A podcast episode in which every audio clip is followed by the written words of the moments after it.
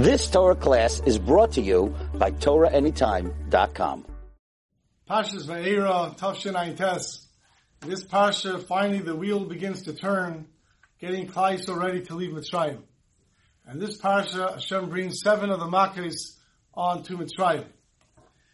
Interesting, we find in Perek Zayin, Pasuk Tes, Hashem speaks to Moshe to bring the first Makkah.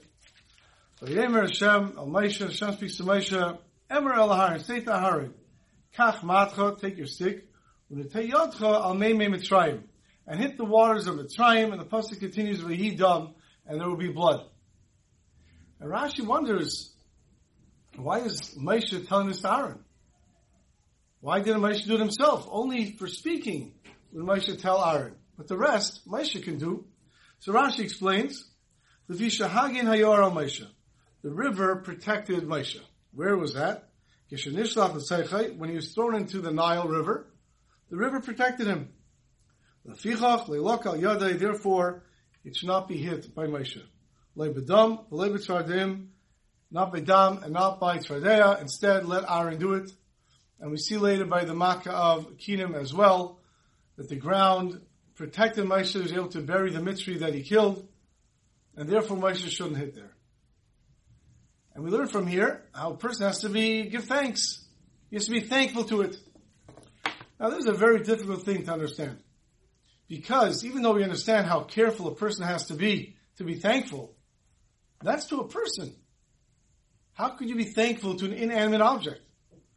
You know, the Gemara tells us that if you drank from a well, don't throw stones in it.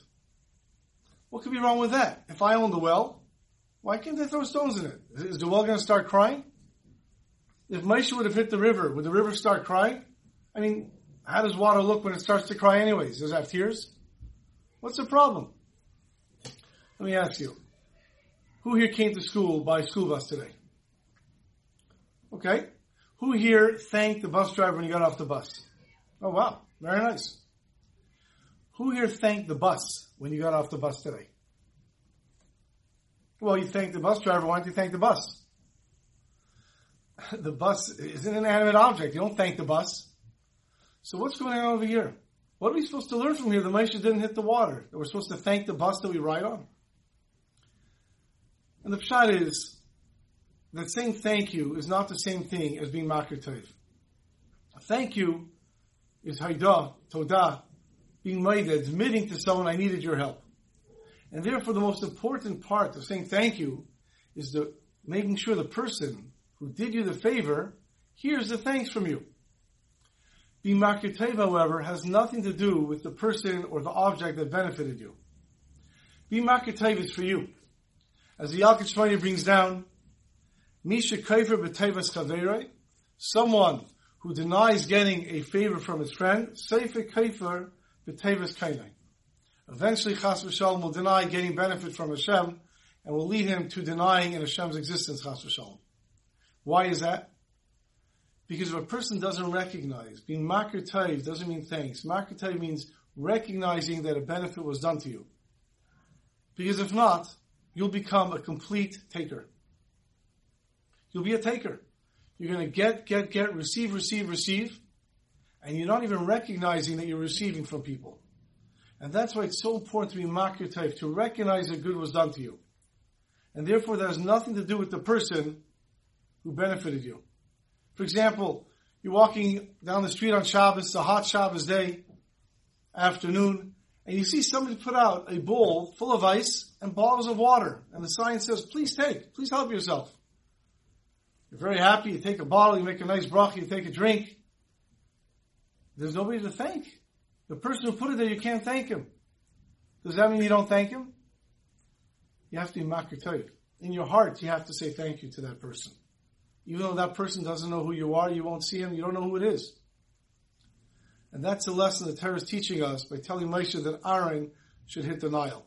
Because even though this happened 80 years previously, when Moshe was a little baby, and now he's 80 years old, he's not being thankful to the Nile. He's recognizing that a good was done to him. In the late 1920s, Alexander Linchner, known to his friends as Sender, Sender Linchner, traveled from America to the yeshiva in Radin. And when he was there, he was already at the towards the end of the life of the Chofetz Chaim, and therefore the Chofetz Chaim did not really come to the yeshiva anymore, stayed in his house. And therefore the Bachim didn't really see him. One day, after Sender is there for about three months or so, gets a tap on the shoulder, he looks up, and there's a Bacher who there who says, the Chofetz Chaim wants to speak with you. Well, Sender Linchner got very nervous. The Chofetz Chaim wants to speak. I, I, I never even saw the Chofetz Chaim.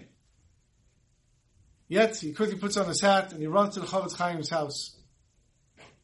He comes inside. The Chofetz Chaim is so happy to greet him. He says, Shalom Aleichem. He asks him his name, how he's learning, if the food is good, if he's comfortable in yeshiva, if he feels he's progressing. He speaks about his parents, how he misses his parents, his family. And he was very comfortable and he was enjoying it very much, speaking to the Chofetz Chaim. But he still didn't understand why the Chofetz Chaim singled him out of all the Bachim in Yeshiva.